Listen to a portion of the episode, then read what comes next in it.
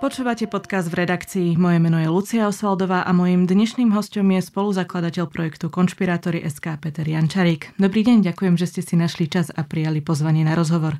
Dobrý deň a ďakujem za pozvanie. Aká dezinformácia či hoax vás naposledy najviac pobavil?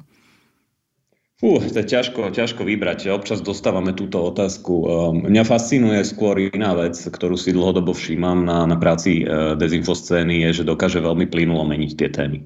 Ja tak trošku položartom hovorím, že, že, že viete, kedy COVID prestal existovať? 24.2. Minulý, e, minulý rok, kedy vlastne Rusko napadlo uh, plnou inváziou vlastne, vlastne Ukrajinu a tá dezinfoscéna bola vlastne takmer e, okamžite schopná switchnúť na inú tému. To znamená, že, že takúto hitparádu si môžeme zostavovať každý deň a nebude to mať úplne zmysel, pretože čo je na, na čo mňa akoby najviac fascinuje na tej scéne je to, že ako veľmi fluidne a veľmi, veľmi chytro a, a promptne dokáže reagovať na akékoľvek uh, témy, ktoré ľudí trápia a surfovať aj na tých vlastne, uh, na tej línii tej polarizácie v spoločnosti. K tým aktuálnym témam na dezinformačnej scéne sa ešte dostaneme, ale e, Mestský súd Bratislava 4 minulý týždeň zamietol žalobu dezinformačného webu hlavné správy, ktorý žaloval projekt Konšpiratorieska za údajné poškodzovanie dobrej povesti tým, že ste ho zaradili na taký ten váš zoznam problematických stránok. Ten rozsudok ešte nie je právoplatný, ale vnímate ho už teraz ako víťazstvo? No, v prvom rade sme sa konečne dočkali. Akoby uh, ten spor, kedy nás vlastne hlavné správy nejakým spôsobom začali právne uh, napadať, je povedzme 4-5 rokov dozadu. A bohužiaľ um, súdom to trvalo vlastne až doteraz, kým, sme, kým, kým vlastne prebehlo prvé pojednávanie a dosiahli sme, dosiahli sme nejaké, nejaký verdikt. Ten verdikt ja vnímam ako veľmi pozitívnu správu, aj keď, ako hovoríte, nie je ešte pravoplatný, ale tak pevne veríme, že, že po tom odvolaní na tom kraji ten kraj to potvrdí. Sú tam dve dôležité veci. Ten súd jednak e, povedal, že tá kritika naša je opravnená vecná a nie je zásahom do dobrej povesti. Ale ten druhý a pre mňa možno ešte trošku uh, dôležitejšia, alebo tá druhá taká možno ešte trošku dôležitejšia vec je to, že tá kritika je akoby v medziach slobody slova je vo verejnom záujme. To znamená, že um, je naše právo, akoby, alebo je právo kohokoľvek v podstate kritizovať uh, a kohokoľvek na nejakej báze, ak má na to nejaké dobré argumenty. Uh, to znamená, že, že keď dezinfoveby občas kričia, že náš projekt obmedzuje slobodu slova, tak opak je pravdou. Náš projekt je vlastne náplnením slobody slova. Čiže tak ako oni môžu slobodne písať kraviny, my môžeme slobodne hovoriť a je takisto vtipné, že, že weby, ktoré oni teda často volajú po slobode slova, nás potom ohadzujú žalobami, vlastne ohadzujú žalobami každého, kto ich potom kritizuje. Takže majú takú veľmi svojskú predstavu o slobode slova a my sme radi, že, že sú dal za pravdu tomu, čo vlastne hovoríme už dlhodobo, že jednoducho hodnotí komisia nášho projektu na základe jasných kritérií transparentným spôsobom to, že či je nejaký web problematický alebo nie a dáva nejaké odporúčanie. My nie sme No, tak tiež často počúvame, že vraj sme cenzori, no tak ťažko sme cenzori, pretože tie weby ďalej fungujú. Nikto na základe náš, našho zoznamu akoby neskončil zakázaný a nikomu nezaklopala tajná polícia na dvere kvôli tomu, že sa ním, že sa ním riadil. Je naozaj na dobrovoľnom zvážení každého jedného návštevníka nášho webu, že či sa tým zoznamom bude riadiť alebo nebude. No ale súd rozhodol aj na základe toho, že hlavné správy počas pandémie vypol aj Národný bezpečnostný úrad. Dôvodom mm. bol jeho škodlivý obsah a zverejňovanie dezinformácií. Čiže poďme si tak povedať, že na základe čoho ste vy zaradili uh, portál uh, hlavné správy uh, na váš zoznam konšpirátorov. Áno, e, inak máme spracovaný pomerne podrobný posudok. Vlastne u nás to momentálne beží tak, že e, vlastne e, komisia teda rozhodne o zaradení alebo nezaradení nejakého webu na zoznam a potom vlastne sa podujme um, sa podujme niektorí, niektorí z komisárov alebo komisárok spracovať aj vlastne taký podrobnejší posudok. A tento sa dá nájsť, nájsť na webe. A vlastne tam zhrňame zistené kritéria toho zaradenia na zoznam je to ale tradične, keď to mám zhrnúť, je to, je to šírenie kremelskej propagandy, um, vlastne nekritické preberanie narratívov hlav predstaviteľov Ruskej federácie. Um, dnes je to aj uh, do veľkej miery preberanie rôznych, rôznych politikov a ich narratívov. Keď som si včera vybehol takú top desiatku najčítanejších článkov práve na hlavných správach, tak cca 5 z 10 je vlastne, je vlastne preberanie nejakých, nejakých politických výrokov dezinformačného charakteru. Hlavné správy inak ako to, to ich, to ich konšpirovanie vlastne siahalo veľmi dávno dozadu. Oni vlastne sa tak preorientovali na tento typ obsahu um, po vlastne po anexi Krymu Rusmi niekedy v roku 2014, kde začali vlastne šíriť um, vyslovene prokremelskú propagandu, hovorili o nejakých ilegálnych transplantačných staniciach, kde Ukrajinci odoberajú orgány a podobne. Takže, takže to, ich, akoby to ich konšpirovanie siaha akoby veľmi ďaleko dozadu. A sú v tomto, ako, ako nemôžu, nemôžu tvrdiť, že, že toto je nejaký omyl alebo, alebo nejaké, nejaké chvíľkové poblúznenie. Naozaj tam pri nich vidno akoby kontinuálnu produkciu, systematickú produkciu tohto obsahu. Tam pri tých hlavných správach asi treba aj uviezť, že ich spolupracovníkom bol aj Bohuš Garbar, ktorý je usvedčený zo špionáže v prospech Ruska a súd ho už vlastne uznal vinným. Uh-huh. A, ale čo sa týka tých uh, ostatných dezinformačných stránok, ktoré máte uvedené na tom zozname, z ich strany ste zaznamenali tiež takýto odpor ako od hlavných správ? Áno. Podobne sa napríklad iba o v tomto prípade teda o dosiahnutie neodkladného opatrenia, ktoré sa vlastne pokúšali a hlavné správy neskôr bolo zrušené. Uh, sa pokúšal, pokúšal napríklad hlavný denník a sledujeme to aj pri pár ďalších weboch, kde stále vlastne čakáme na nejaké pojednávanie, nejaký posun uh, v týchto veciach. Čiže snažia sa brániť tieto stránky voči označeniu, že sú konšpirátori. Snažia sa v princípe všetky hrajú akoby na to isté. Hrajú na poškodzovanie dobrej povesti alebo sa snažia ešte o absurdnejšiu vec dokázať nám nejaký nekalý súťažný vzťah. Tým, že vlastne sme ako portál primárne určení alebo sme začali s tou misiou vlastne pomôcť inzerentom, aby im tam nebežala reklama. Vy už ste to naznačili, že o tom, že kto sa ocitne na, tej, na tom zozname, rozhoduje komisia. Ako ona vlastne rozhoduje, na základe čoho prečíta si všetky texty na tom e, webovom portáli a potom ho posudzuje z hľadiska pravdivosti, alebo a kto je vlastne v tej komisii? Tak komisia je opäť e, zverejnená na našej web stránke. Nájdete tam odborníkov na zdravotníctvo, napríklad, keďže kopa tých dezinformácií sa šíri okolo očkovania napríklad a podobne, čiže, čiže chceme tam mať akoby zastúpené, zastúpených čo najviac kompetencií. Máme tam odborníka na fašizmus, odborníkov vôbec na dezinformácie, na média, politológov, spisovateľov, etnologičku, biológa, psychológa alebo experta na AI, keďže vidíme, že aj to AI nám postupne začína meniť trošku, trošku tú cenu a, sam, scénu a samozrejme ešte, ešte napríklad aj historičku. A tie hodnotia vlastne uh, tie weby individuálne na základe uh, piatich kritérií, ktoré opäť máme zverejnené, to znamená, či ide stránku o stránku, ktorá systematicky alebo pravidelne obsahuje materiál nejakého podvodného šarlatánskeho charakteru, navádza na nejakú neoverenú liečbu alebo odradza od očkovania napríklad nejakými, nejakými lživými argumentami, obsahuje nejaké klamlivé tvrdenia, uvádza napríklad fotografie v nesprávnom kontexte, to je napríklad to, čo ako v ním vidíme ako takú pomerne bežnú, bežnú prax. Um, ale ide to aj do nejakým výzvam násilia, nejakým extrémistickým obsahom, podporovania nejakých krajne pravicových eh, hnutí, alebo treba aj dodržiavaním nejakých základ novinárskej etiky, to znamená, či ten web uverejňuje alebo neuverejňuje opravy a, a, a, a jednoducho, či pracuje ako naozajstné médium alebo pracuje len ako, ako nejaký, nejaký propagandistický outlet, ktorý sa žiadnymi takýmito princípmi neriadi. Oni, oni, oni hlasujú, oni teda vlastne, uh, každý z tých komisárov a komisárok sa na ten web pozrie individuálne a dá mu známku od 1 do 10. To znamená, jedna najmenej závadný, 10 uh, úplne problematický. A to, čo vlastne vidí uh, užívateľ na našej stránke, je priemer toho skore. Musí, musí hlasovať aspoň polovica, aby to malo nejakú výpovednú hodnotu. Samozrejme, keď sa niektorý z komisárov necíti kompetentný v nejakej téme, tak môže sa vzdať toho hlasovania, je to, je to pochopiteľné, ale pokiaľ dosiahneme minimum tých tú polovicu hlasov, tak, tak vieme ten verdikt považovať za nejakým spôsobom relevantný a to, čo vidíte vlastne na webe, je ten priemer. To znamená, ten priemer sa, tým priemerom sa vlastne náš projekt snaží akoby mitigovať alebo nejakým spôsobom zrovnať také prípadné ako subjektívne, roz, subjektívne roz, rozdielne pohľady tých jednotlivých komisárov na ten obsah. Koľko dezinformačných webov máte momentálne na tom zozname?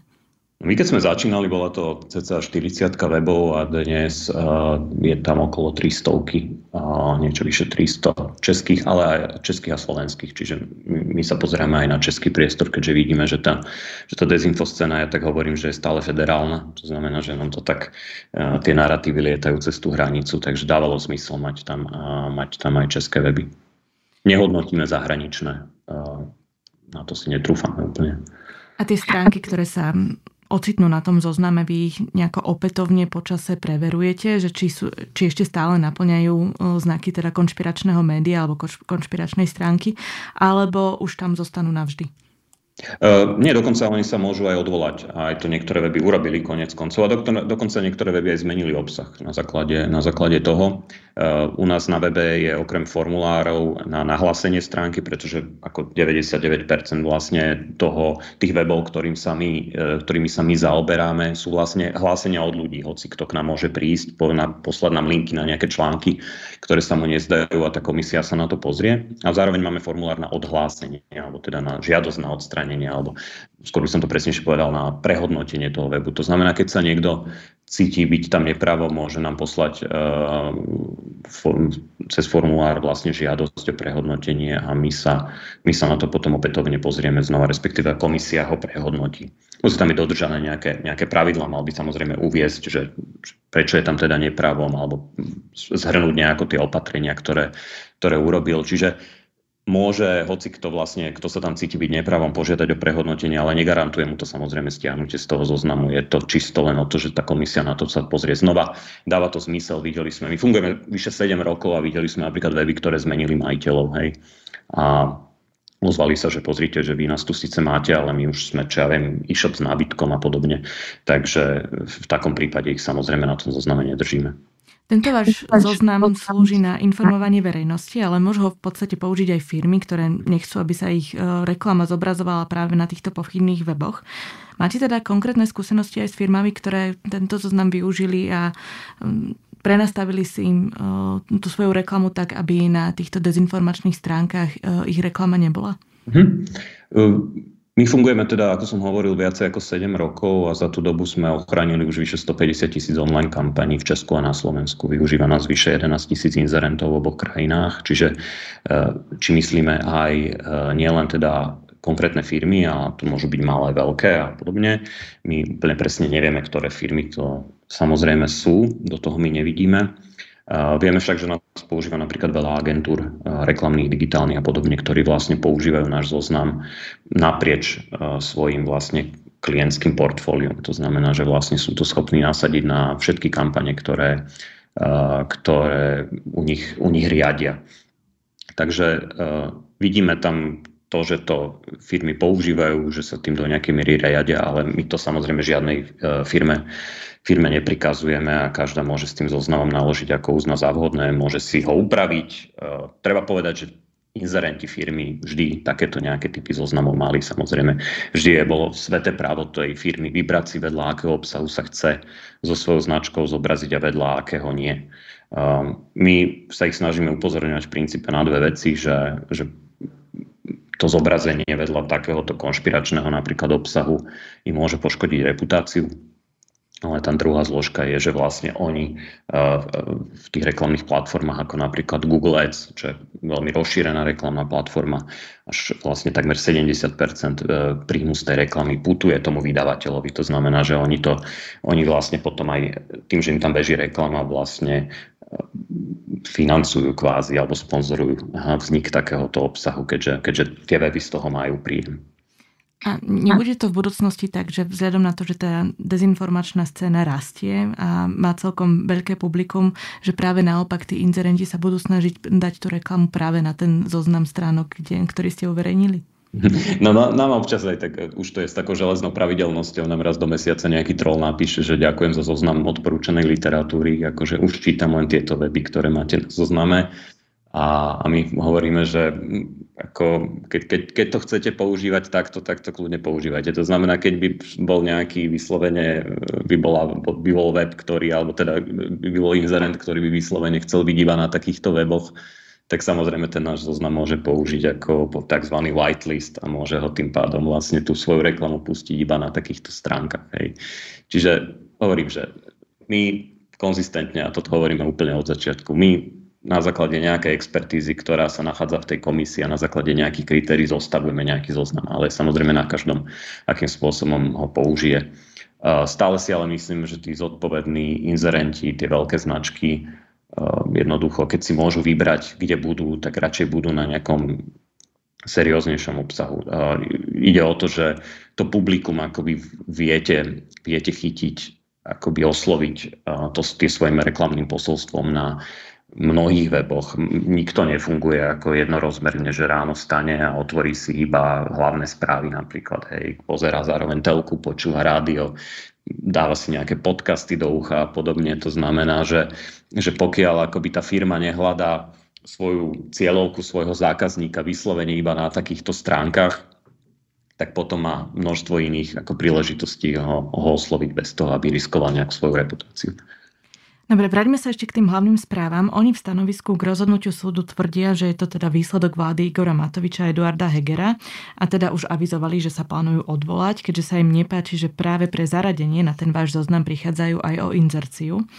No a oni tvrdia tiež to, že ak je v poriadku, eh, že existuje takýto váš zoznam konšpiračných webov, tak potom by malo byť v poriadku, citujem, eh, aby štát vytvoril zoznam zahraničných agentov, kde takmer iste spadnú aj konšpirátori a následne napríklad eh, sa takto neuzná reklama a iné príspevky organizáciám na tomto zozname ako daňovo uznateľný náklad. To je koniec citátu. Čo na to hovoríte? No je veľmi vtipné, že zrovna web, e, pre ktorý pracoval vlastne odsudený ruský špion, tu ako nejakým spôsobom nalepkuje niekoho zahraničnými agentmi. Ja som ten článok čítal, no. ako ťažko sa, ťažko sa k tomu, čo, čo tam napísali, napísali hlavné správy, ako serióz, seriózne sa tým zaoberať, lebo je to ako aj u mnohého iného obsahu, nie ako znôžka, znôžka nezmyslov. Ako sa postaví vláda k tomu avizovanému zákonu, to ťažko povedať v tejto chvíli ako rozho- rozhodne, ja ne, neviem, či mám napríklad komentovať ten výrok o tom, o tom Igorovi Matovičovi. Ako hlavné správy sa s nami začali súdiť v podstate v roku 2018, kedy ako žiadna takáto vláda neexistovala. Čiže je to ako, neviem, ma, neviem, či to teraz mám ako debankovať eh, bod po bode, ale asi, asi, asi vieme tie minúty využiť zmysluplnejšie. Dobre, ale neobávate sa toho, že napríklad tá dezinformačná scéna uh, začne zverejňovať zoznamy napríklad sudcov, prokurátorov a, hm. alebo aj, aj novinárov napríklad? Bo ja, ja si pamätám, že po podpísaní tej obranej zmluvy z USA, to bol minulý alebo predminulý rok, už neviem konkrétne kedy, tak politici, ale v podstate aj tie konšpiračné médiá začali zverejňovať zoznamy poslancov, ktorí hlasovali za túto obranú zmluvu a následne sa pred ich domami konali protesty. Takže či takéto niečo nehrozí aj v budúcnosti. Ako stať sa to samozrejme môže, konec koncov v tom, v tom vyjadrení hlavných správ menovali tú súdkyňu, ktorá rozhodovala tento, tento náš spor, čiže tam už vidno náznak e, tejto praxe. E, čo sa týka nejakého robenia zoznamov stránok, ako my odkedy sme spustili, tak sme počuli o tom, že my si urobíme vlastnú komisiu, kde, kde dáme proste weby ako denní gen a podobne. Uh, Uh, doteraz sa to stále nestalo. Ale ja hovorím, že je sveté právo hociko hodnotiť si uh, na základe z vlastných kritérií čokoľvek.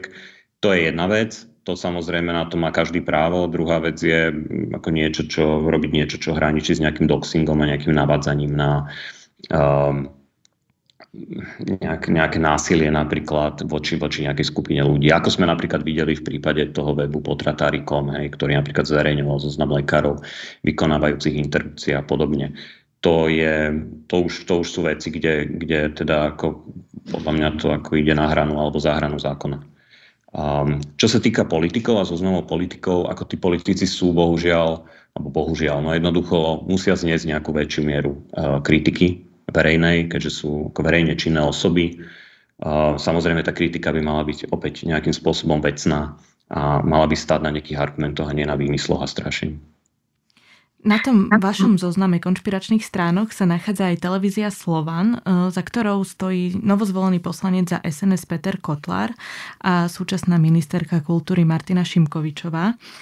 Um, takisto na tom zozname je napríklad um, um, zo Slobodného vysielača, vysielača sa do parlamentu dostal aj politický komentátor Roman Michalko. Čo to uh-huh. hovorí o našej spoločnosti, že sa dezinfoscéna dostala až do Národnej rady? No, ja si myslím, že to je najväčší úspech, úspech dezinformačnej scény na Slovensku, že sa v podstate stala mainstreamom. To je to vlastne niečo, čo začalo vlastne akoby taký nejaký okrajový žáner, keď to tak, eh, keď to tak zo srandy poviem, tak eh, sa neskôr, neskôr um, stalo potom aj politickým nástrojom. V podstate istý typ politikov začal nachádzať uh, priestor v takýchto médiách, keďže nebol povedzme už schopný alebo získal, alebo bol povedzme kritizovaný tými akoby bežnými médiami, tak, tak zistil, že tam už akoby tých čitateľov, medzi tými čitateľmi už svojich voličov neosloví, tak začal voliť, loviť v týchto uh, vodách čitateľov dezinformačných webov. A oni sú v takej dnes takej akože zaujímavej symbióze, že na jednej strane akoby im pomohli dostať sa do tých, do tých funkcií. Zároveň mnohí z nich, ako ste spomínali, sa vlastne stali neskôr poslancami, čiže akoby ich to naopak politicky vynieslo.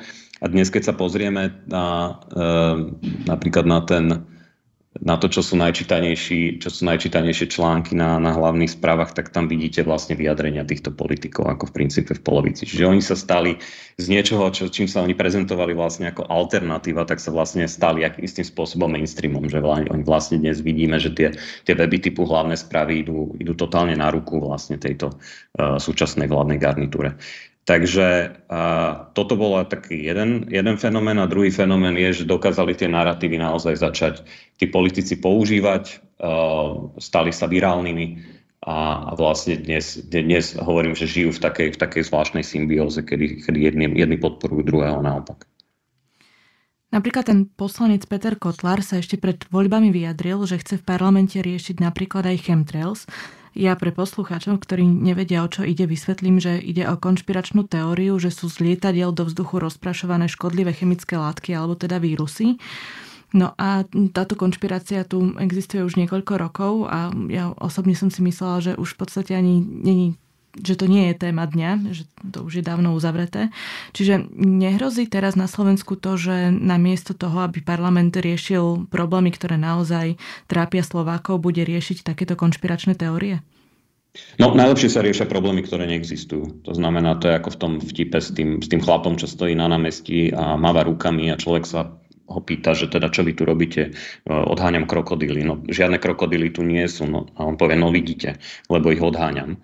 Takže eh, v čom im napríklad, v čom politikom veľmi poslúžila dezinfoscéna je, že bola vlastne schopná eh, šíriť, šíriť vlastne fiktívne problémy, ktoré majú trapiť, majú trapiť eh, slovenských občanov, miesto toho, aby sa presne zaoberali stavom, stavom súdnictva, stavom zdravotníctva, stavom, stavom školstva a podobnými naozaj že témami, ktoré, ktoré sú majú reálny dopad na ich, na ich životy, tak sa zaoberajú problémami uh, fiktívneho charakteru ako chemtrails. A to je taký problém, ktorý viete veľmi ľahko vyriešiť, pretože neexistuje. Hej. To, ako naozaj, že, že, že, že chemtrails je možno už, už naozaj, že akože to už človeka celkom prekvapí, lebo to už je taká naozaj uh, vec, už to už musíte byť pomerne mimo reality, aby ste sa, aby ste sa takýmito, uh, takýmito vecami zaoberali. Ministerka Šimkovičová, podobne ako aj ďalší poslanci e, za SNS, ale v podstate aj za Smer, už po voľbách oznámili, že nebudú komunikovať s vybranými médiami hlavného prúdu, ale budú odpovedať alternatívnym médiám. Bude to teda akože vôbec možné? Pretože e, ja som sa nad tým tak zamýšľala, že tie dezinformačné weby, oni v podstate nemajú redakciu, kde by mali niekoľko desiatok novinárov, ktorí by stíhali pokrývať celé to spoločenské dianie, e, ako majú e, normálne klasické médiá. Čiže bude sa to vôbec dať? No, tam akoby je viacero vecí, ktoré nedávajú úplne zmysel. Ono, v prvom rade si treba položiť otázku, že čo to teda znamená pre tie, pre tie mainstreamové médiá, pre tie, pre tie štandardné médiá. Oni budú písať o tých politikoch tak či tak. Hej, akurát teda nebudú mať akoby oni možno tam vždy uvedú, že tento a tento minister to nekomentoval alebo sa odmietol vyjadriť, ale akoby vy tú tému napíšete bez ohľadu na to, že či tí politici s vami komunikujú alebo nie. Ehm, však konec koncov videli sme to aj inde na svete. Hej. Donald Trump odmietol, označil niektoré médiá za fake news. Hej. Um, Miloš Zeman v Česku alebo Tomi Okamura tiež ako odmietajú dlhodobo uh, sa vyjadrovať pre niektoré médiá. To im ale to tým médiám samozrejme nezabráni tomu, aby, aby, o, nich, aby o nich ďalej písali. Um, Dobre, ale na druhej strane neposilní to práve tú dôveryhodnosť dezinformačných médií medzi ľuďmi, keď im budú odpovedať vládni politici, pretože napríklad začnú to teraz čítať uh, tie dezinformačné weby, ak ich doteraz nečítali, keďže budú chcieť vedieť tie informácie. Ako, neviem, neviem, či to posilní, skôr to akoby stiaží prácu tých, e, tých redaktorov napríklad u vás, e, ako dohľadávať sa toho, toho primárneho zdroja, keďže práca so zdrojmi tiež nie je akoby úplne silná stránka e, dezinformačných webov. Neviem, neviem, že či, či tento príklon budú mať. Tam sa treba pozerať aj na to, že kde je tá verejná služba. A tá verejná služba akoby v princípe vždy zostane v rukách eh, tých, tých bežných štandardných médií, ktorí sa riadia nejakými, nejakými základnými princípmi. Stačí si položiť otázku, že kedy nejaký dezinformačný web rozkryl nejakú zásadnú korupčnú kauzu alebo upozornil na nejaký zásadný celospoločenský problém. A teda ja o takom, ja o takom prípade veľmi neviem a to som tejto téme pomerne dlho.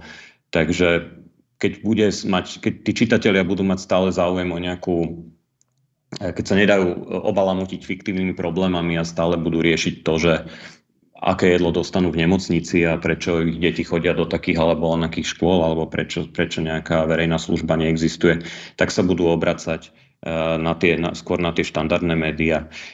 Videli sme napríklad zaujímavý, zaujímavú vec, keď sa vrátim ešte ku covidu, vlastne tam v tej prvej vlne, keď vlastne keď, keď prišiel COVID a došlo k tomu prvému lockdownu, tak vlastne veľa ľudí začalo hľadať práve tie informácie v štandardných médiách. Mnohým médiám vstúpla návštevnosť, vstúpla sledovanosť a tak ďalej, pretože jednoducho nenachádzali tie informácie alebo upierali, upierali vlastne svoju dôveru k týmto, e, k týmto e, webom štandardných médií ako primárnym zdrojom. A je to aj možno aj preto, že, že sa zatiaľ akoby v tom začiatku toho covidu akoby tie dezinfoweby nejako nevedeli najprv, že úplne ako sa k tomu postaviť, nevedeli, nevedeli, čo k tomu písať. Potom na to naskočili a začali zaplňať ten priestor.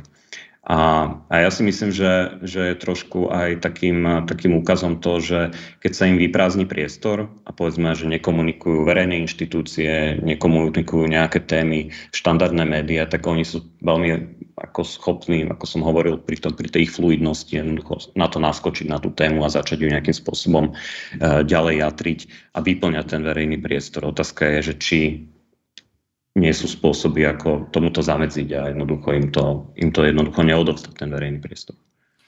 Má vláda okrem toho, že im bude dávať tie exkluzívne informácie a rozhovory aj nejaké iné nástroje, ktorými môže pomôcť týmto dezinformačným médiám? No tak e, budeme napríklad zaujímavé sledovať, že či niektoré z tých médií nedostane nejakú štátnu dotáciu hej, alebo nejaký, nejaký iný typ podpory. Tak to by bolo, to by bolo akože tiež taký ako to by bol napríklad krok smerom k tomu. Tam sa ešte v podstate hovorí aj o tom e, zákaze vypínania tých dezinformačných webov, čo sa nastalo počas tej pandémie. To by im asi mohlo veľmi pomôcť. No, tento zákon, pokiaľ viem, vlastne nikdy sa neschválil, čiže ako ono, to myslím, že je také zase riešenie problému, ktorý neexistuje. Takže my, my takúto úpravu nemáme. Ale áno, ja som bol napríklad pomerne kritický ku spôsobu, akým NBU vlastne vyplo vtedy tie, tie weby um, že to proste spravilo nie úplne ako transparentným spôsobom, aj keď rozumiem, že je tam nejaký rozmer národnej bezpečnosti a toho, že, že, ten, že ten Národný bezpečnostný úrad nemôže asi úplne vo všetkom odkryť karty, ale prišlo mi ten, aj ten spôsob, aj, uh, aj tá, akoby to, to nedostatočné z môjho pohľadu zdôvodnenie ako nie je úplne šťastný krok, lebo to práve vytvára takýto precedens, že teraz keď to akoby uh, nástup, nástupí niekto iný, uh, tak si budem môcť povedať, že vypnem týchto a týchto. Ja celkovo akože s vypínaním uh, ako, ako je to naozaj taká atomovka demokracie a treba, uh, treba s tým narábať veľmi opatrne, ak, ak nie vôbec. Kto sú podľa vás momentálne také najväčšie hviezdy dezinformačnej scény? No už dlhšiu dobu sú to politici, ktorí dokonca mnohí ani tieto weby nepotrebujú. Oni dokázali si vytvoriť, vytvoriť vlastné, uh, vlastné publikum na sociálnych sieťach. Asi neprekvapím, keď začnem spomínať, ja neviem, Luboša Blahu alebo um, Roberta Fica, proste postavy, ktoré kráľujú dlhodobo vo viralite na Facebooku slovenskom. A t- treba povedať, že vlastne bez amerických sociálnych platform by naši proruskí politici znamenali oveľa menej, že vlastne vďaka, vďaka Facebooku a vďaka ďalším platformám sa ich dokázali, dokázali tieto svoje posolstva rozšíriť pre oveľa, oveľa širšie publikum. A dnes hovorím, že dnes sú to, dnes sú to hlavne, hlavne politici, ktorých vlastne do veľkej miery aj preberajú weby typu hlavné správy. Vy ste to už a povedali. Myslím si, že, pardon, že myslím si, že toto je aj akoby mm, toto je akože veľký problém, že vlastne politici ich legitimizovali a uh, akoby nie sú tou hrádzou proti tomuto typu obsahu, ale sú vlastne akoby ďalší amplifikátory tohoto obsahu. A, a bohužiaľ aj tí politici si trošku akoby neuvedomujú svoju spoločenskú zodpovednosť, pretože oni sú naozaj že veľmi, silný, veľmi silnými autoritami, alebo už keď to povedia oni, tak, tak je to... Tak tomu ľudia prirodzene prikladajú väčšiu váhu a, a toto, toto mňa mrzí, že si vlastne neuvedomujú, že, že naskakovaním na takéto typy narratívov vlastne len ďalej podrývajú tú dôveru v spoločnosti a v tie inštitúcie, ktoré sami zastupujú. To mi príde ako také hm, nemúdre. Vy ste to už povedali v predchádzajúcej časti rozhovoru, že tie dezinformačné weby, alebo teda dezinfoscéna sa už pomaly stáva aj mainstreamom. Presne toto po voľbách povedal aj e, známy internetový agresor a antisemita Denny Kolár, e, do ktorého live streamov chodili politici Smeru, napríklad aj Robert Fico, ale takisto aj predseda SNS Andrej Danko. Mňa by ale zaujímalo, že keď sa teda e, tieto dezinformačné weby, alebo celkovo dezinfoscéna stane mainstreamom a budú hovoriť s tými predstaviteľmi predstaviteľmi štátu a budú mať tie exkluzívne informácie a budú v podstate prezentovať postoje vlády. Ne, nemôže sa stať, že sa tej časti antisystému um, nebudú páčiť a že ich to v podstate sklame, že už sú takíto mainstreamoví?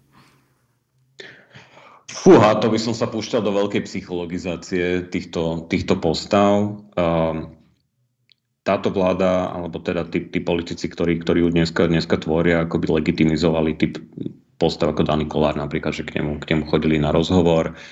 Zároveň si ale nemyslím, že, že, že tá, tá, táto, táto partia alebo t- plus, plus všetky tieto dezinfoveby, že akoby dokážu prevážiť, ja neviem, že Markizu alebo alebo nejaké ďalšie akože veľké denníky na Slovensku. Že stále si treba uvedomiť, že to že, že naozaj, že tomu konšpiračnému mysleniu prepadal relatívne malá časť toto sú tí takí akože tvrdí konšpirátori, samozrejme tam veľká časť, ktorá na to počúva, ktorá nejakým spôsobom je ovplyvnená tými narratívmi, ale akoby nie sú ešte akoby v úvodzovkách stratení, že dokážu stále akoby vnímať informácie aj z inej, z inej strany. Aj keď Slovensko je v tomto, ako aj ukazujú, ukazujú rôzne prieskumy dlhodobo, ako čo sa týka nejakej nachylnosti na konšpiračné myslenie, bohužiaľ ako jedný, sme, jedný z najhorších v, v Európe. Ja som stále ale v tomto, v tomto pomerne veľký optimista. Opäť ma to vrácia k tomu, že, k tomu verejnému záujmu jednoducho.